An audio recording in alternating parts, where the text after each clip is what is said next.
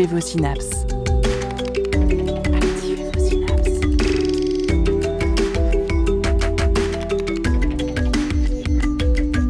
Poussez la porte du labo des savoirs et entrez dans un monde de science et d'expérience. C'est le labo des savoirs. C'est le seul animal qui construit des structures visibles depuis l'espace avec son corps. Le corail et ses récifs sculptent la Terre depuis 235 millions d'années. Pourtant, aujourd'hui, il est en grand danger. Pollution plurielle, destruction de son habitat, réchauffement et acidification des eaux, les menaces se multiplient à toutes les échelles. Alors pourquoi encore se battre pour le sauver? Peut-être parce qu'il héberge près d'un quart des espèces sous-marines en son sein, peut-être aussi parce que près de 500 millions de personnes dépendent des coraux pour vivre. Vous êtes bien à l'écoute du Labo des Savoirs. Cette émission est en partenariat avec le Muséum d'histoire naturelle de Nantes, Métropole et leur cycle de conférences Sciences étonnantes. C'est une fois par mois et c'est gratuit. À l'occasion d'une conférence publique donnée au Muséum d'histoire naturelle de Nantes en décembre 2023, nous avons pu discuter avec Martin Colognoli, biologiste marin et photographe, en préambule de sa conférence. Martin Colognoli est également le cofondateur de l'association Coral Guardian, qu'il a créée en 2012. Cette association s'est donnée pour mission de protéger les écosystèmes coralliens par l'implication des populations locales et la sensibilisation du grand public. Ils ont notamment mis en place une initiative appelée Adopte un corail sur leur site internet, un beau moyen de faire un cadeau tout en soutenant l'association à l'approche des fêtes de fin d'année. Alors avant de plonger dans l'interview, petite mise en ambiance avec un extrait sonore d'une émission que je suis sûre que vous reconnaîtrez.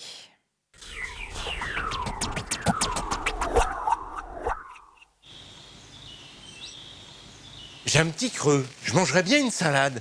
Fred? Fred? Suis là, Jamy. Alors, qu'est-ce que tu veux? Des patates ou des choux-fleurs? Euh. Salade de tomates plutôt. Non, mais attends, je suis pas au marché du coin. Je suis dans l'océan Pacifique, sur les côtes de Nouvelle-Calédonie, et je te parle de corail Bon, tu me rejoins? On va plonger. Allez Marcel, en Nouvelle-Calédonie. Une salade des îles, c'est pas mal non plus. Voilà, c'était un extrait de C'est pas sorcier avec les voix de Fred et Jamy que l'on reconnaît leurs introductions toujours fantastiques, inoubliables. Cette émission sur le corail était diffusée en 2005. Et nous retrouvons tout de suite notre invité que nous avons rencontré en amont de sa conférence au Muséum d'histoire naturelle de Nantes. Éveillez vos neurones. Vous êtes bien. Vous êtes au labo des savoirs.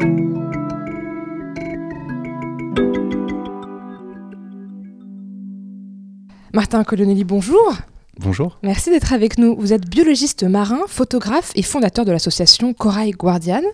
Alors, on va parler de cette association dans la deuxième partie de l'émission, mais on va commencer par présenter un petit peu l'acteur principal de notre discussion, qui est le fameux corail. Vous avez rencontré cette espèce pendant votre premier travail. Ça, c'est intéressant. C'est une anecdote que vous m'avez racontée. Vous travailliez à Bali, dans une ferme d'exportation. Alors, avant de commencer à décrire un peu le corail, qu'est-ce que c'est? Vous pouvez me raconter cette anecdote? Alors, j'ai- j'ai découvert le corail euh, bien, bien plus tôt hein, pendant mes études. D'accord. Enfin, c'est quelque chose qui me fascinait depuis, depuis toujours, hein, depuis, que, depuis que je suis petit. Mais j'ai vraiment découvert ça dans une expérience dans un aquarium, dans un aquarium public euh, en Espagne. Et, ensuite, donc j'étais assez fasciné par le monde des aquariums, la maintenance d'animaux en captivité. Et, euh, et donc j'ai fini mes études en écologie, biologie marine, et je suis parti travailler en Indonésie, donc à Bali, euh, dans l'export de poissons tropicaux et de coraux pour les aquariums.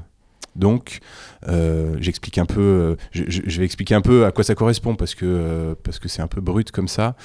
Mais euh, donc il y a une ferme, on demande à des pêcheurs d'aller chercher en milieu naturel des poissons et des coraux. Mais pour la partie corail, il y a aussi donc les coraux sont des espèces protégées pour la plupart. Donc euh, il y, a- une partie élevage. Donc j'étais euh, j'étais très intrigué par la partie élevage, mais il y avait aussi la partie sauvage, prélèvement sauvage, et qui était un peu de l'exploitation donc déjà humaine. Aller demander à des pêcheurs d'aller sur le récif prélever des poissons, pas pour leur consommation, mais pour de l'exportation, et des coraux. Et donc euh, ça c'était assez, euh, enfin ça m'a, ça m'a, j'ai eu une grosse prise de conscience, je pense, euh, après un an dans ce, dans cette activité. Mais j'ai aussi découvert l'élevage du corail. Et je pense que c'est ça qui m'a donné aussi des pistes pour, pour la suite. L'exportation de coraux et de poissons tropicaux, du coup, je suis plus du tout là-dedans. Je ne, je ne soutiens plus du tout cette, cette activité. Mais je pense que c'était intéressant de l'avoir fait, de mieux comprendre le fonctionnement en interne. Oui, c'est intéressant que la première étape, c'était, enfin pas la première étape d'ailleurs, mais une des, étapes au début de votre parcours professionnel, c'était ça, et qu'ensuite ce soit devenu la protection de ces fameux coraux. Alors on va décrire un petit peu cette espèce parce que on a tendance à se dire, quand on voit leur forme fixe, leur couleur chatoyante, que ce sont des plantes. Pas du tout. Ce sont des animaux qui appartiennent à la famille des cnidaires, j'espère que je le prononce bien, Euh, une famille qui comporte aussi les méduses ou les anémones de mer. Alors eux, ils sont fixes et ils ont un squelette de calcaire, c'est ça? C'est ça. Alors, c'est pas la famille des cnidaires, c'est l'embranchement des cnidaires. D'accord. Et euh, donc ensuite, euh, dans l'embranchement des cnidaires, on a les anthozoaires qui réunissent les gorgones, qui réunissent euh, les méduses, les coraux. Puis ensuite, euh, ben, les, les hexacorallières, scléractinaires, qui ont un squelette calcaire, euh, dur, en aragonite, et qui construisent le récif. Donc euh, c'est des animaux, effectivement, mais c'est des animaux bien particuliers parce que c'est des animaux qui construisent un minéral. Donc leur squelette est minéral. C'est d'ailleurs euh, le- les, les, les seuls animaux qui construisent, euh, qui, qui ont des, leur, leur propre corps construit, euh, construit des, des- des constructions qu'on peut voir depuis l'espace. Ah Hmm. oui, les grandes barrières de corail. Voilà, qu'on la- peut par voir, exemple la grande barrière de corail. qu'on peut voir depuis l'ISS, la station spatiale Exactement, internationale. exactement. Ou même de, de plus haut d'ailleurs. Et euh, donc c'est aussi un minéral, mais c'est aussi un végétal. Alors c'est pas vraiment un végétal, mais il vit en symbiose avec une microalgue. Donc des millions de microalgues qui sont en surface de ses tissus et qui lui permettent de se nourrir et de s'oxygéner. Et en échange, il donne aussi de la nourriture et de, euh, et de la respiration, donc du dioxyde de carbone, à l'algue pour faire la photosynthèse. Parce que sans cette algue, j'imagine qu'il pourrait pas se nourrir ou plus difficilement. Oui, alors, euh, oui, alors si, on, si on revient à la base, les, les eaux tropicales où vivent les coraux sont des eaux très pauvres en nutriments. C'est pour ça qu'elles sont très claires. Souvent, d'ailleurs, euh, en Polynésie euh, française ou dans le Pacifique, des fois, on a des visibilités de 100 mètres. Alors c'est magnifique quand on est sous l'eau, mais ça veut dire que c'est des eaux qui sont très pauvres en nutriments et du coup très pauvres en, chaîne alimentaire, c'est-à-dire que pas de nutriments, pas de, de phytoplancton, pas de zooplancton et, la chaîne alimentaire ne peut pas se développer. En tout cas, bon, il y en a, mais très peu. Donc c'est des animaux qui ont dû s'adapter dans des zones euh, ben, des sortes de déserts sous-marins. Et donc dans ces déserts sous-marins, ils ont trouvé cette adaptation avec une algue qui leur permet euh, de survivre et de euh, répondre à à peu près 80% de leurs euh, besoins alimentaires juste en interne de, leur, de leur tissu. C'est-à-dire que le- les 20% restants, ce sera de la chasse dans le milieu, souvent le soir, avec leurs tentacules. Ils vont chasser du plancton parce qu'il y a quand même du plancton dans ces eaux-là. Donc ils ont des tentacules. Ils ont des tentacules, c'est ça. Ah oui. Ça, Ouais. ça je l'avais pas. Alors moi, je suis tombée sur euh, comme nom d'algue. Est-ce Ouais. que c'est bien le bon nom? C'est ça, c'est des zooxanthelles. Ce qui vivent dans les cellules en fait. Exactement. Alors les zooxanthelles vivent dans les tissus du corail. Et les zooxanthelles sont des microalgues qui, euh, qui sont là par millions et qui, euh, et, et en fait, qui, qui, qui font la photosynthèse quand, euh, quand il y a du soleil. Et c'est un miracle de la nature d'avoir ce, ce type de symbiose-là entre un animal et un végétal qui leur permettent de, de, bah, de se développer de façon commune. Alors les coraux sont en symbiose avec ces zooxanthelles, mais aussi avec des micro-organismes, des bactéries, euh, qui prennent parfois le relais quand euh, les algues sont parties. On va peut-être comprendre un peu plus tard pourquoi les algues euh, sont, se, barrent. Euh, mais donc ces, petites bactéries prennent le relais, donc il y a aussi tout un écosystème euh, autour de ces coraux. Dans, les- le corail, alors oui, dans les, récifs coralliens, alors les, bactéries vivent pas à l'intérieur des tissus du corail, mais euh, il y a toutes sortes d'organismes, des bactéries euh, et autres organismes qui vivent au sein du récif corallien. Et en fait, le récif corallien, c'est pas juste le corail, c'est euh, c'est la totalité de toutes les espèces. Enfin, c'est toutes les espèces qui constituent le récif corallien et l'écologie du, du, du récif corallien. C'est-à-dire que juste le corail, euh, ça ne pourrait pas fonctionner. Euh, il faut toute la biodiversité qui va avec. Et, D'où cette- la fragilité justement des récifs coralliens actuellement. et cette biodiversité ne pourrait, j'imagine, non plus pas vivre sans les coraux. Exactement, exactement. Le corail, c'est un peu la base, euh, comme on pourrait dire, le phytoplancton euh, dans des zones où, euh, très riches en nutriments. Dans les zones tropicales coralliennes, le corail, c'est vraiment la base de l'écosystème.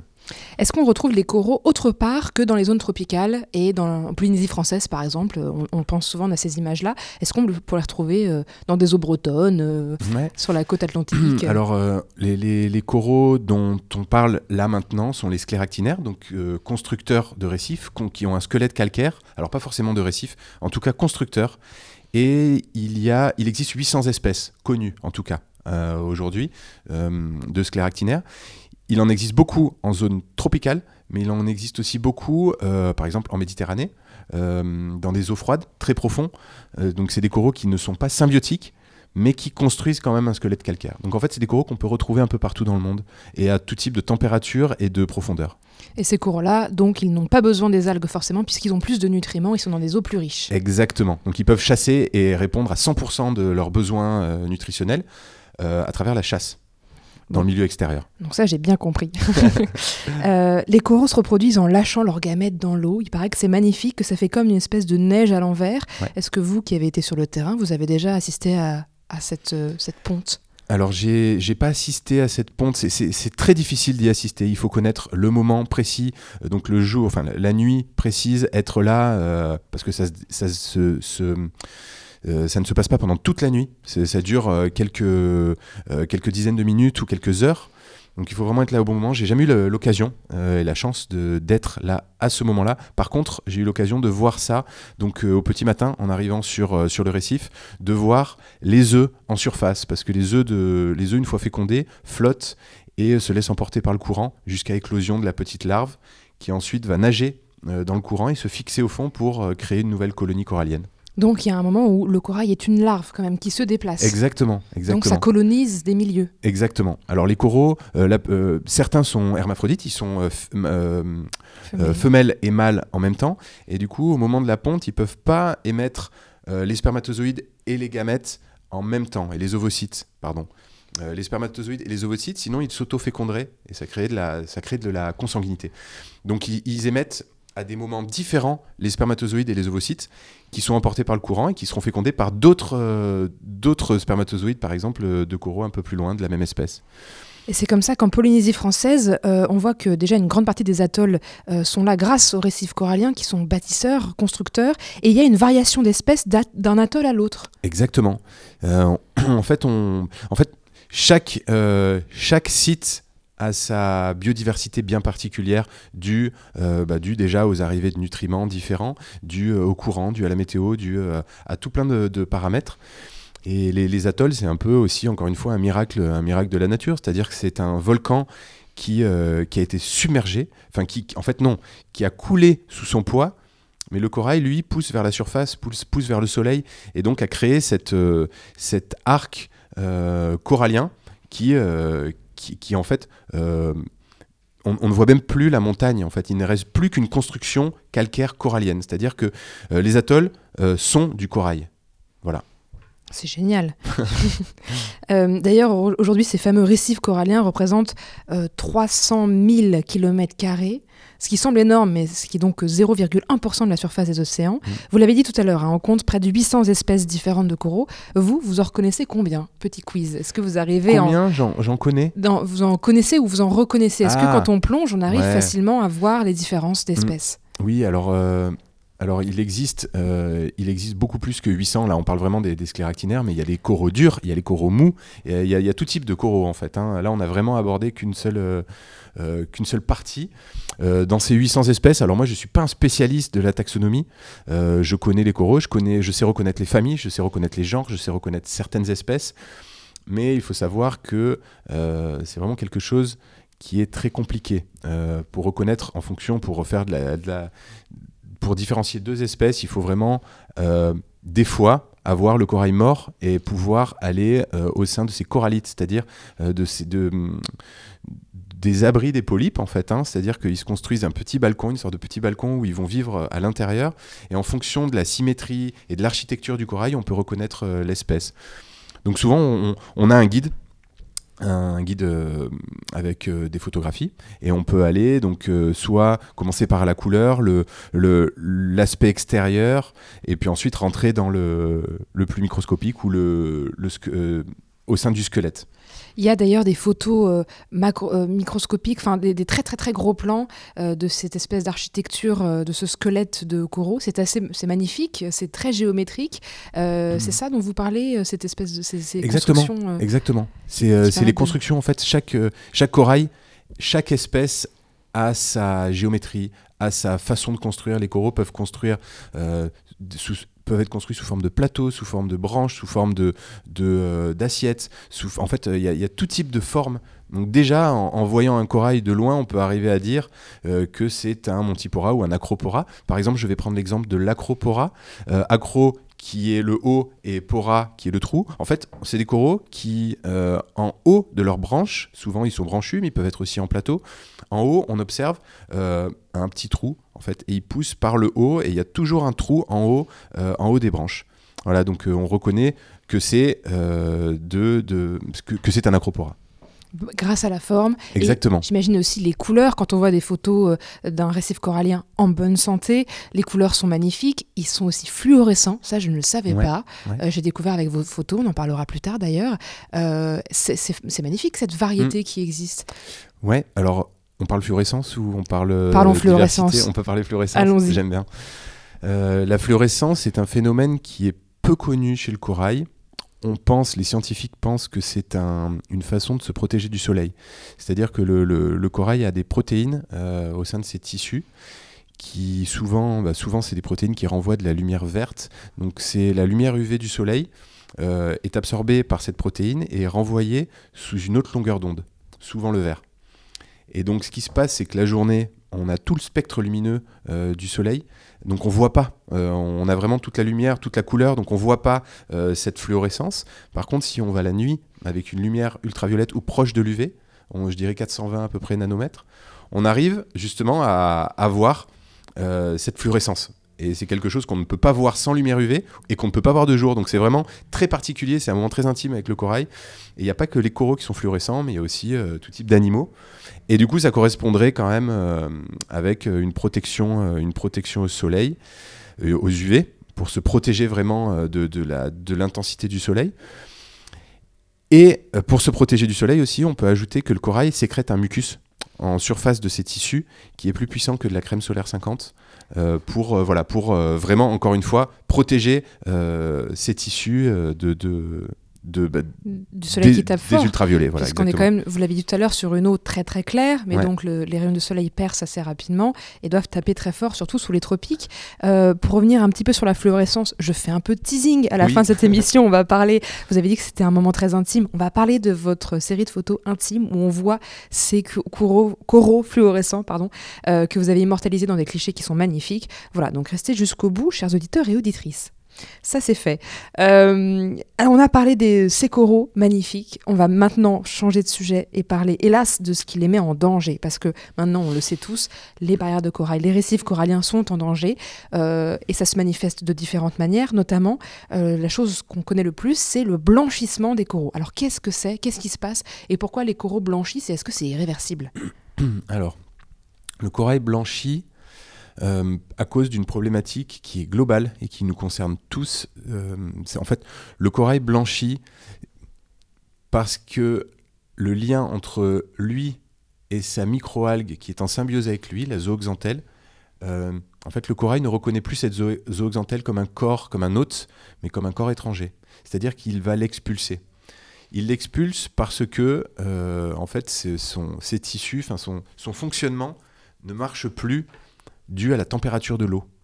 L'augmentation de température de l'eau, et souvent on est à 1 degré au-dessus de la moyenne locale. Euh, si on est dans une, température à 30 degrés en moyenne, et si, si l'eau euh, monte à 31 ou un peu plus, du coup ce corail expulse l'algue de ses tissus.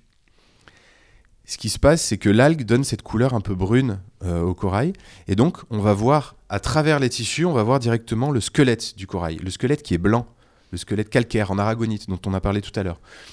Donc quand on voit ce- cette phase-là, le corail n'est pas mort. Le corail est toujours en vie, mais il est en, en moment de stress fort parce que, comme on l'a, vu tout à l'heure, l'algue lui donne euh, son oxygène, son dioxygène, mais aussi euh, sa nourriture, une grande partie de sa nourriture. Donc s'il est privé de cette algue pendant plus de quelques jours ou en, en fonction, euh, voilà, il n'y a pas vraiment de règles là-dessus, mais le corail va mourir.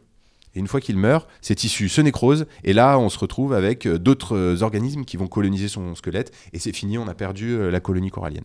Mais donc quand la colonie blanchit, euh, on va dire qu'elle est nue de ces algues, Oui. mais si les algues reviennent suffisamment vite, peut-être que si la température de l'eau diminue, Exactement. on, est- Exactement. on peut la sauver. C'est ça.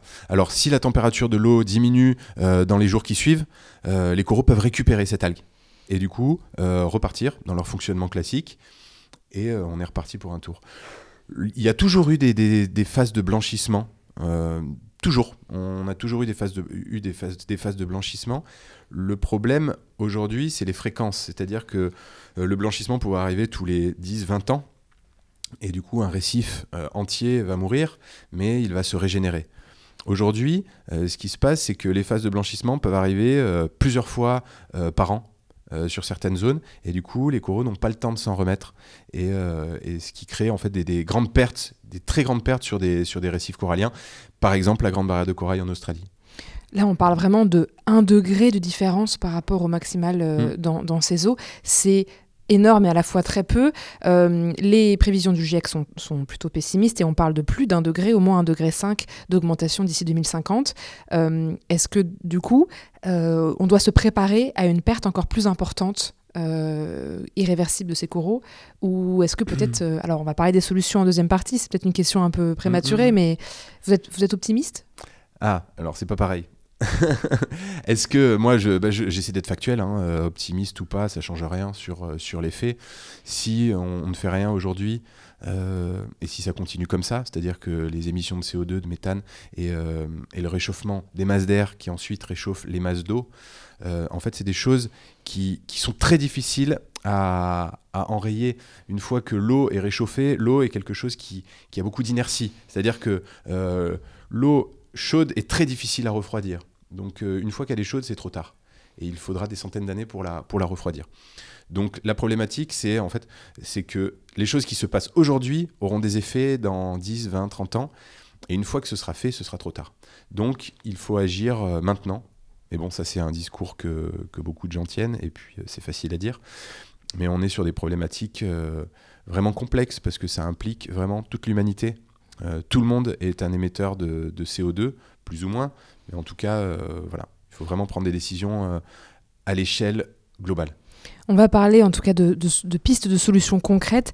Euh, faisons quand même, finissons la liste Oui. des dangers, puisqu'on a parlé oui. de la température. Il n'y a hélas pas que ça. Mm. Il y a notamment Mm. l'acidification des océans qui perturbe la calcification des coraux. Ils sont donc plus euh, vulnérables à l'érosion naturelle, qui est provoquée notamment par la force des vagues. Mm. Euh, un récif qui est cassé, qui est fragilisé, il a quand même des chances de repartir? Alors, un récif qui est cassé, il y, y a toujours eu, pareil comme le blanchissement, il y a toujours eu des tempêtes. Il y a toujours eu des phases de tempêtes, sauf que les tempêtes, euh, ben des, typhons ou des, ou des euh, ouragans euh, dans les Caraïbes, par exemple, tous les 10 ans, tous les 20 ans, détruisent le récif, mais en fait, c'est des, façons de régénérer le récif. C'est-à-dire que le récif va se fragmenter, et ça, c'est une autre façon de se reproduire. C'est-à-dire qu'on a parlé de la reproduction sexuée, émission de, gamètes dans l'eau, mais il y a aussi toute la partie... quand les coraux se fragmentent, ils vont se poser au fond et créer des clones et repousser. Et donc ça, ça dynamise un récif.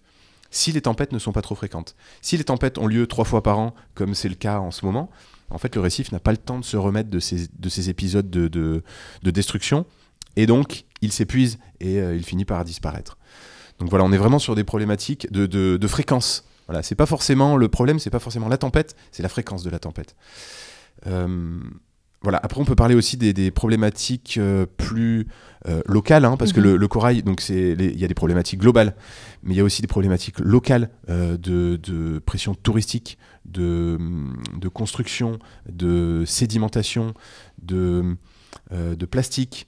Voilà, en fait, tout ça, c'est des choses qui sont importantes à, à mettre en avant, de pêche destructrice aussi, de, de, de, pêche à la dynamite, par exemple. Oui, qui sont des pêches à la dynamite et pêche au cyanure Voilà, aussi, pêche au cyanure. Ça, qui sont des, Ouais. pratiques locales. euh, Exactement, qui sont des pratiques locales. Alors, c'est c'est pas des choses qui sont euh, pratiquées. Alors, c'est des choses qui sont pratiquées dans le monde, mais c'est des choses qui sont faciles à enrayer. C'est-à-dire que c'est de la sensibilisation, et c'est là-dessus que nous travaillons euh, avec l'association Coral Guardian, à la sensibilisation des pêcheurs, qui ont ce genre de pratique, mais ne sont pas vraiment au courant de ce qu'ils font et qui euh, très vite s'arrêtent et euh, changent de, de fusil d'épaule, on va dire. Quand ils ont les informations. Exactement, quand ils ont les informations.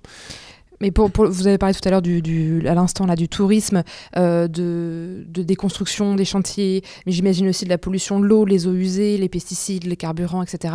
Euh, tout ça, euh, ça a des conséquences directes aussi sur le corail, j'imagine. Bien sûr, bien sûr. En fait, tout a une conséquence sur le corail. En fait, tout a une conséquence sur tout. Tout, tout ce que nous faisons euh, a, a une conséquence. Euh, voilà. En fait, le, corail, c'est un organisme qui est fragile. Alors, on le verra tout à l'heure à la conférence, mais c'est un organisme qui est fragile. C'est un organisme qui a. Alors, les, les premiers coraux. euh, existent depuis à peu près 500 millions d'années. Ça représente, c'était des, sortes d'éponges calcaires. Et, euh, les coraux, comme dont nous parlons maintenant, c'est à peu près 220 millions d'années. Donc c'est des coraux qui ont vraiment eu le temps d'évoluer et qui, en fait, qui sont adaptés à leur milieu.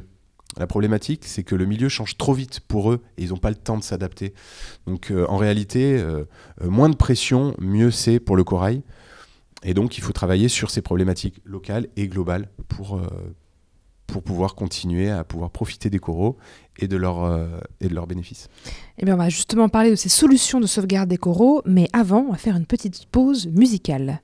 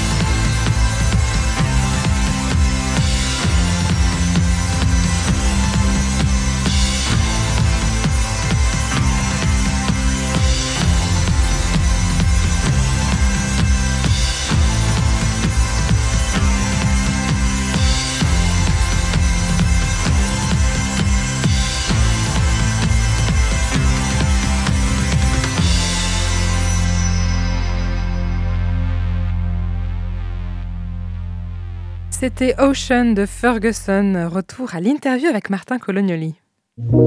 Écoutez la recherche et ses chercheurs au Labo des Savoirs. Retour à l'interview avec vous, Martin Colognoli. Merci d'être euh, avec nous pour répondre à nos questions. Et là, on va parler enfin de Corail Guardian, l'association que vous avez fondée en 2012, euh, à une époque où personne ne parlait de la sauvegarde des récifs coralliens. À quel moment vous vous êtes dit que c'était quand même une bonne idée d'y aller? Alors, c'est Coral Guardian et pas Corail Guardian.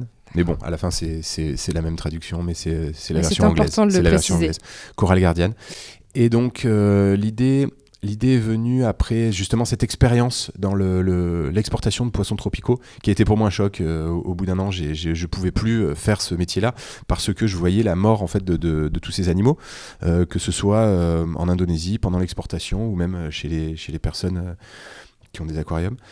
Donc voilà, et il y a eu cette partie élevage. Et là, je me suis rendu compte qu'en fait, même en élevant des coraux qui étaient destinés à être exportés, des coraux de quelques mois, en fait, ramènent énormément de poissons qui vont rester là tout le temps, en fait, euh, sur, ces coraux. Et donc, euh, l'idée a été de faire l'inverse de ce que je faisais avant, c'est-à-dire impliquer des pêcheurs dans la protection de l'écosystème dont ils dépendent, donc le récif corallien, et de les former à euh, la plantation, la, la transplantation. Alors on peut pas dire ça transplantation, mais le ou bouturage ou peu importe. C'est un animal, donc on peut pas parler de bouturage euh, pour un animal. Mais en tout cas, vous avez compris la fragmentation et replanter le corail sur euh, sur du récif. Le clonage dont vous parliez tout à l'heure Voilà, le clonage. Et, et, donc, euh, et donc permettre à ces gens de pouvoir comprendre un peu mieux le corail, mais nous aussi pouvoir mieux comprendre l'écosystème local, de façon très empirique, hein, c'est-à-dire que c'est des gens qui pratiquent cet écosystème depuis toujours, depuis des générations. Et donc euh, arriver à créer une sorte de, de cercle vertueux en permettant à ces gens de mieux comprendre le corail, de le protéger, de le transplanter et de pouvoir interagir avec de façon euh, positive. Voilà. Et de remettre un peu l'humain dans bah, dans dans son contexte, c'est-à-dire qu'on fait partie de la biodiversité et on n'est pas, pas extrait de ça. Et, on, et si on pense qu'on l'est, on est foutu. Donc euh, vraiment arriver à, à faire du travail de terrain avec des gens qui dépendent du corail et les former et apprendre d'eux et, euh, et avancer comme ça. C'est pour ça que vous parlez de sensibilisation dans les deux sens, puisque eux aussi vous apprennent des choses. Vous n'arrivez pas en disant ah là là, le corail ça va pas, voici comment faire. Exactement, exactement. En fait, on apprend, je pense même euh, quasiment plus d'eux qu'eux apprennent de nous. Euh, c'est ça qui est intéressant d'ailleurs, hein, c'est que c'est vraiment un échange. Et hum, voilà, on peut parler de Coral Guardian après. euh, si... Eh bah tout à fait, une association donc euh, dont vous avez été le, le- le directeur ou le président. je- Alors, j'ai euh, cofondé Coral Guardian en 2012, où j'étais donc au début j'étais le, le président de l'association pendant je crois 2-3 ans, et ensuite je suis devenu le directeur au moment où on a pu se salarier de l'association, et donc jusqu'en 2020, fin 2022, donc je suis j'ai travaillé pour Coral Guardian pendant 11 ans. Mhm. Maintenant c'est une directrice. hein, Voilà, exactement. J'ai laissé ma place à une super équipe euh, qui qui assure et qui, euh, et qui prend le relais. Et je suis toujours là pour, euh, pour l'association, mais plus au quotidien. Et donc, euh, il y a une, euh, quatre employés. J'ai compté sur votre site. J'ai vu euh, les bouilles euh, de les petites photos. Euh, quatre employés. Donc, je, je tiens quand même à, à citer le nom de Coco Tal- Taline. J'espère que-. Tameline, Tameline. pardon. qui a donc repris la direction de Coral Guardian. Et il y a également une vingtaine de bénévoles, 23 je crois, Ouais. sur le site actuellement. Comment ça fonctionne? Est-ce que vous pilotez tout depuis la France? Est-ce que vous avez plusieurs points dans le monde? Ouais. Alors, tout est, c'est une association française qui. Donc tout est, piloté depuis la France. On s'est développé en France. On travaille, donc on est hum, quatre salariés en France, 8 en Indonésie, principalement des pêcheurs traditionnels. Et donc euh, le but, c'est que ce soit leur programme de restauration. C'est pas euh, une antenne de Coral Guardian. C'est-à-dire que c'est leur structure et nous, on leur donne tous les moyens possibles pour qu'ils puissent développer leur propre programme sur le terrain. Le but, c'est vraiment que ça leur appartienne. C'est pas le but, c'est pas que ce soit nous qui fassions euh, euh, tout sur le terrain, mais plutôt eux et que ce soit euh, qu'ils aient cette fierté en fait de développer ça. Et nous, on les aide à développer ce, ce programme. Donc il y a huit personnes et une personne en Espagne parce qu'on a un programme en mer Méditerranée à côté de Malaga. Et donc là, on a une personne, voilà, qui s'appelle Marina et qui est aussi super.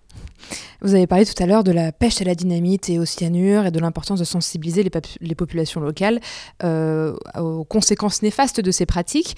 Est-ce que du coup les équipes, par exemple en Indonésie, euh, ont cette mission Ça fait partie de leur mission? Alors, de sensibiliser les gens à ne pas pêcher au cyanure. Par exemple. Alors la pêche au cyanure, c'est une pêche qui est très particulière. C'est une pêche qui, qui permet de garder les poissons vivants donc en fait, quand on, répand du cyanure sur le récif, le cyanure se fixe sur les, les, branchies des poissons. Et donc, euh, ces poissons vont s'asphyxier, c'est-à-dire que l'oxygène ne peut plus rentrer dans les branchies, les poissons euh, euh, s'asphyxient, on les récupère et on les remet dans de l'eau où il n'y a pas de cyanure, et ils peuvent repartir comme ça, voilà. Il y a du cyanure dans leur sang. Et ces poissons, la plupart des pêches au cyanure sont faites pour le marché du poisson de bouche, donc des poissons qui vont être mangés. Et donc, c'est des gens qui vont, sans le savoir, manger du cyanure. Et les poissons aussi sont destinés au marché de l'aquariophilie. Et c'est des poissons qui ont beaucoup stressé quand ils sont pêchés au cyanure, donc ils vont mourir souvent sur le trajet. Euh, voilà. Mais c'est aussi une catastrophe pour les humains qui pêchent au cyanure, parce que le cyanure est un poison aussi pour la peau, pour les cheveux. Souvent on le voit sur les pêcheurs qui pêchent au cyanure, euh, ils ont des cheveux un peu blonds. Euh, un peu un peu éclaircis et c'est très difficile en fait de, détecter en fait à quels endroits le cyanure est pratiqué parce qu'il ne fait pas de bruit contrairement à la pêche à la dynamite c'est très discret, euh, on arrive à avoir des poissons qui restent en vie. Donc en fait, c'est très difficile. Euh, les pêcheurs, ils sont vraiment là. Donc les pêcheurs sur le programme de Coral Guardian sont vraiment là pour protéger une zone et sensibiliser tous les gens qui viennent sur cette zone, que ce soit des touristes, euh, d'autres pêcheurs, les gens du village, les, enfants de l'école du village. Voilà, sensibiliser tous les gens qui viennent participer, prendre part au programme ou se balader sur la zone. Vous avez été sur place, vous avez vu des exemples concrets de, villages, de zones entièrement sensibilisées qui changent leurs pratiques? Alors moi j'ai habité sur place, hein. j'ai euh, travaillé de 2012, donc j'ai habité un an en Indonésie au départ, euh, dans l'exportation de poissons tropicaux et de coraux. Et puis ensuite, toutes les missions, tous les ans, on y allait à peu près entre 5 à 7 mois euh, sur place. Donc je connais bien le terrain, j'ai appris la langue, j'ai appris à connaître ben, tous ces, ces ben, les gens avec qui on travaille les gens du village avec lequel nous travaillons, qui est à côté du parc national de Komodo, euh, donc à côté de l'île de Flores. Et le village s'appelle, euh, c'est sur l'île de Seraya Bessar. Et donc ces gens-là étaient spécialisés dans la pêche à la dynamite.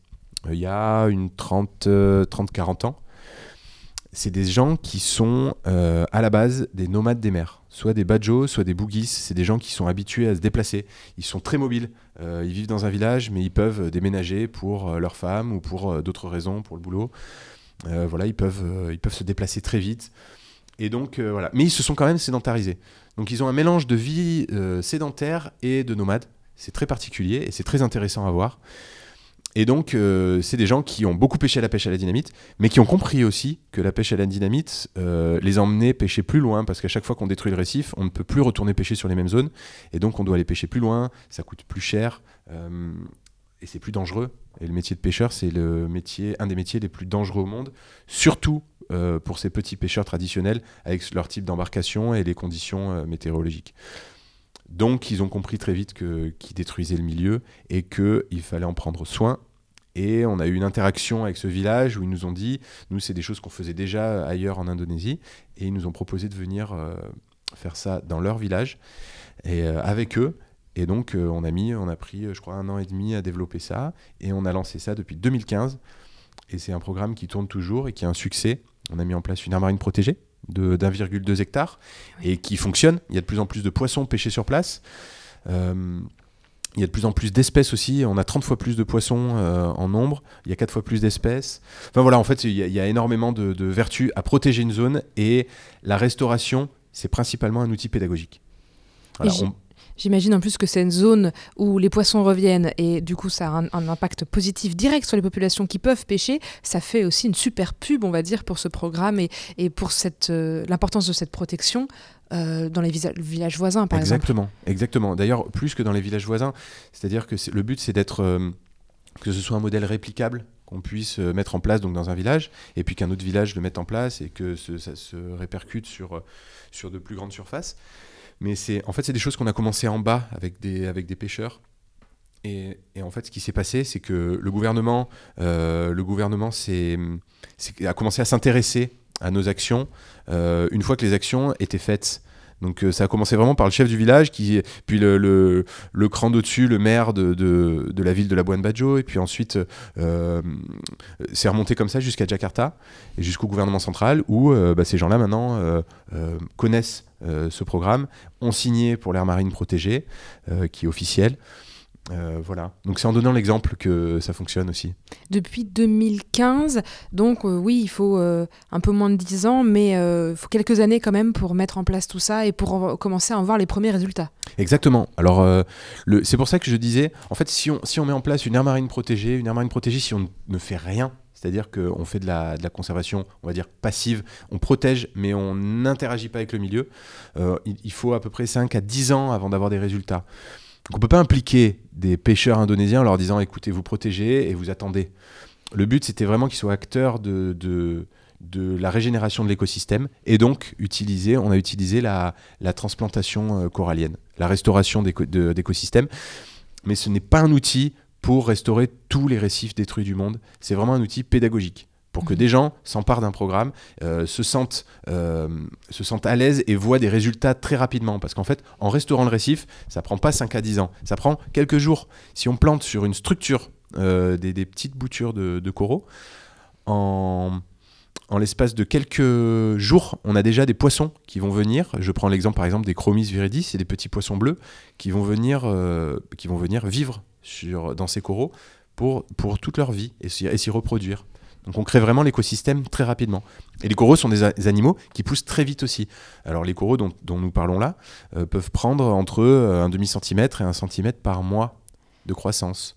Donc euh, on a très vite des résultats sur... Euh, ah oui, d'où le côté très pédagogique dont vous parlez, le fait de euh, faire ces petites boutures, de voir les poissons qui reviennent. Concrètement, en quelques jours, quelques semaines, on se dit, oui, bon d'accord, ça marche, c'est comme ça qu'on fait. Exactement. donc c'est concret, quoi. Exactement, c'est concret, ça permet de comprendre que le corail est fragile, que le corail est un animal, que le corail ramène des poissons, que c'est la base de la biodiversité, pas que des poissons d'ailleurs, hein, tout type d'animaux. voilà, en fait, c'est vraiment visuellement, c'est très parlant, scientifiquement. Voilà, on le verra tout à l'heure aussi à la présentation. Euh, il y des belles photos et vidéos. Euh, ça, c'est des actions concrètes que vous faites localement. Euh, hélas, on en a parlé tout à l'heure, le réchauffement et l'acidification des océans, c'est quelque chose de global, euh, quelque chose où tout le monde entier, nous tous, humains, humaines, on doit agir pour essayer d'enrayer. Bon, les gouvernements peut-être aussi de leur côté. Comment on fait pour gérer ces différentes échelles? Est-ce que vous pouvez, vous, à l'échelle de, de, votre association, essayer de faire de la sensibilisation au grand public, en France ou ailleurs, aller parler aux États est-ce que c'est possible ou c'est trop, trop grand? Alors, nous, nos actions, euh, et vraiment, et c'est ce que j'ai revendiqué tout à l'heure, hein, c'est-à-dire que c'est des actions de terrain avec des, avec des vraies personnes qui agissent vraiment. Voilà, on n'est pas, on, n'est pas en politique. Voilà, on est là pour faire, euh, pour avoir des actions concrètes euh, de terrain. Donc il y a plusieurs choses hein, pour répondre aux problématiques globales on est sur de la conservation marine participative, donc impliquer des gens dans de la mise en place d'aires marines protégées, euh, transplantation de coraux, euh, protection et euh, sensibilisation. Mais ça, du coup, ça répond vraiment aux problématiques de destruction locale, comme on l'a vu, la pêche à la dynamite, qui a beaucoup détruit. Bon, mais ça, on peut restaurer et protéger, et la vie revient très vite, et ça, on le remarque. Et ça fonctionne, et à l'échelle d'un village, on peut faire la différence en quelques années. donc ça, c'est notre premier axe. Après, le deuxième axe, il va répondre plutôt, donc c'est la sensibilisation qui répond à des problématiques de réchauffement climatique, donc d'émissions de, CO2, euh, ou changement climatique, ou dérèglement climatique, peu importe.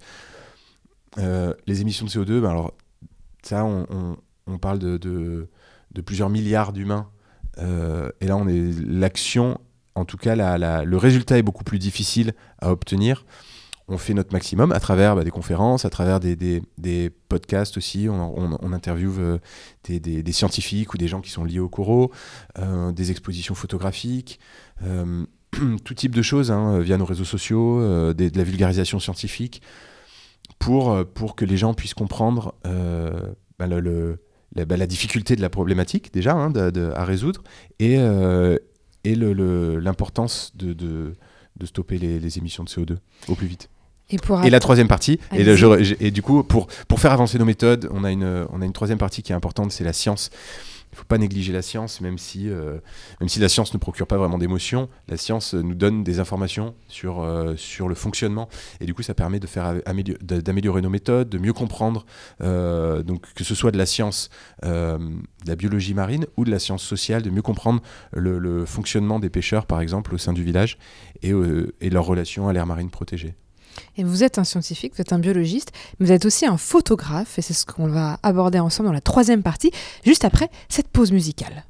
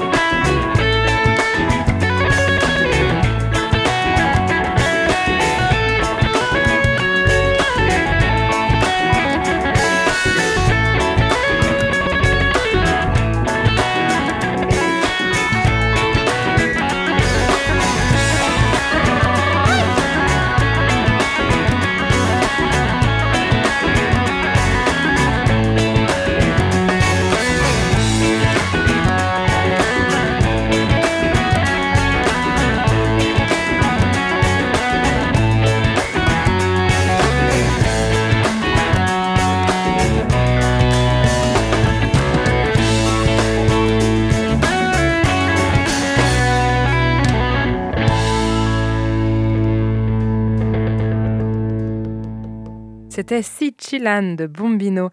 Retour à l'interview avec Martin Colignoli. La science dans tous ses états. Au labo des savoirs.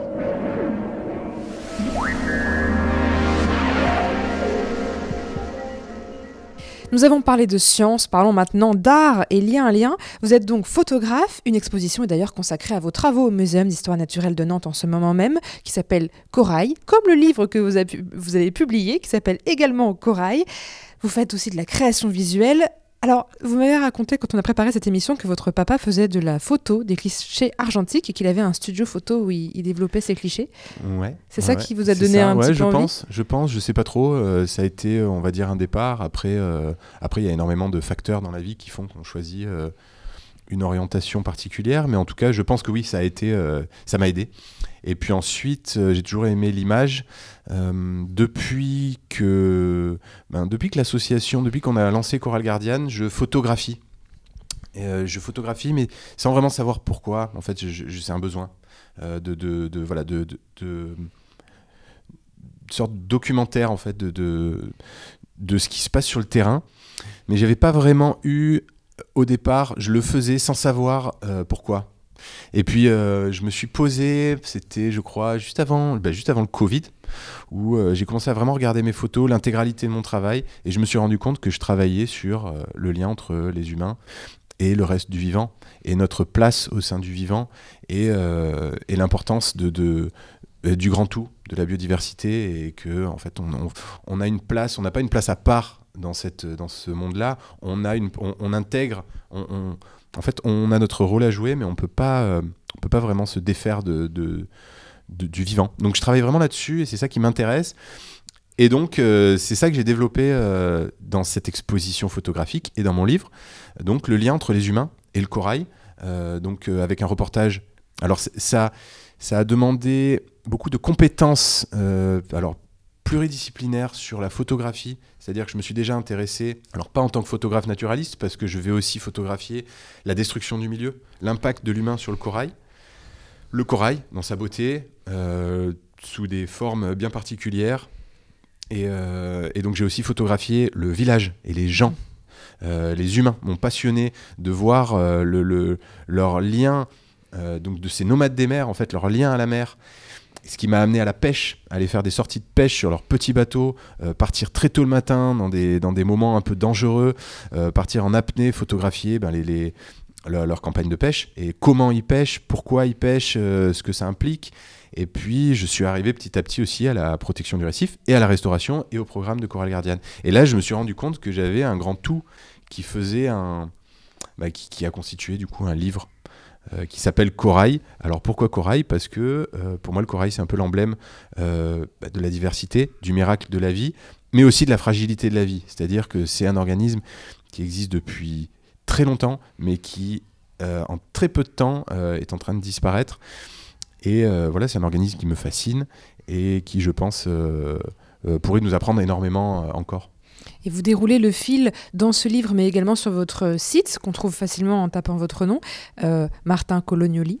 Comme ça, euh, vous pouvez euh, aller voir, auditeurs et auditrices. C'est assez fascinant parce qu'il y a effectivement ce côté très reportage. On voit des hommes, on voit des coraux, on voit des enfants, on voit la, pêche, on voit euh, tous les environnements. Et puis, il y a aussi de la création visuelle. Alors, je ne sais pas si c'est aussi présent dans votre livre, mais il y a des, des photos qui mélangent des coraux et des visages humains. il y a ces fameuses photos dont on a parlé un petit peu en première partie sur la fluorescence des coraux qui sont absolument extraordinaires. Enfin, moi, je je, je, reviens pas. Elles sont, phénoménales et elles montre des choses qu'on ne pourrait pas voir sinon avec notre œil euh, d'humain. Euh, pourquoi cette création visuelle aussi euh, Comment vous êtes dit, allez, j'y vais, je, m'y glisse, je vais dans ce côté-là artistique à fond? Alors, c'est le, livre, c'est vraiment du documentaire. C'est entre le documentaire et l'art. Mais c'est vraiment de la photographie de terrain.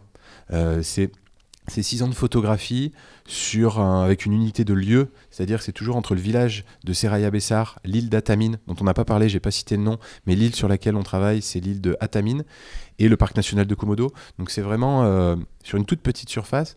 Et puis euh, bah, j'ai poussé le concept, c'est-à-dire que bah, en fait je me suis rendu compte que je mélangeais, je travaillais sur le lien entre les humains et, le vivant, mais en réalité on est tous euh, originaires de la même, on a, on a tous la même origine.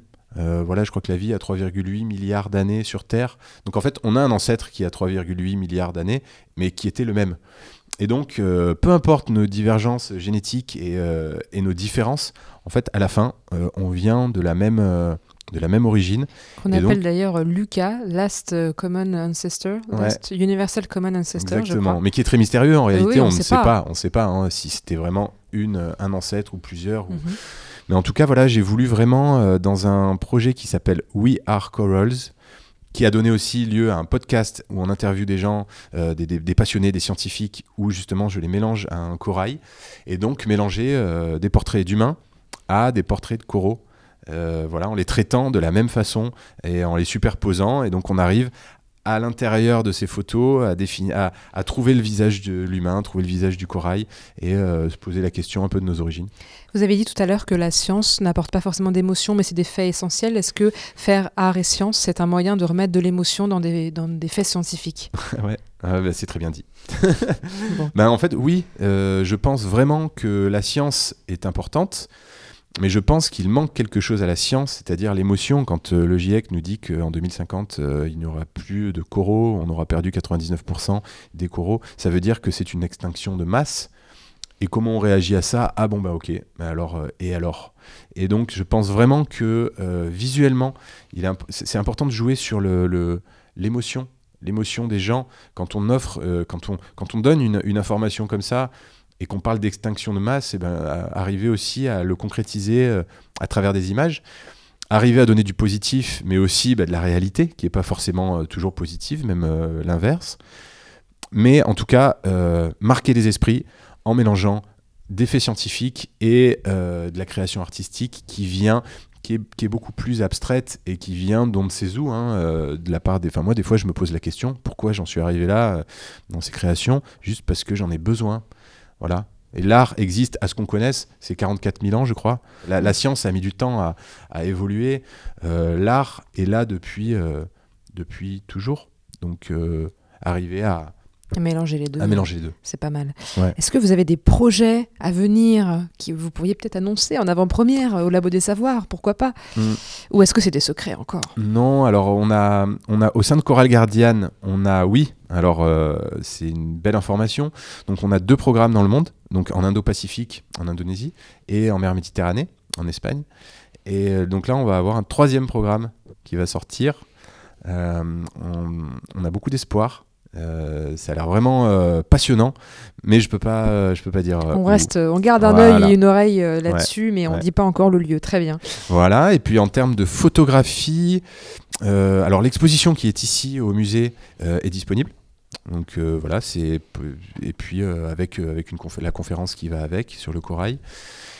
Et voilà, je pense que pour le moment, euh, pour le moment, c'est pas mal. Moi, je suis sur des projets, euh, projets de création artistique. Je continue à mélanger les humains et les coraux, mais ça, c'est pas une nouveauté et ça, ça va continuer. Euh, voilà, je suis disponible si s'il y a des questions par mail ou via mon site internet. Merci beaucoup en tout cas d'avoir répondu à nos questions. Eh ben merci, merci à vous.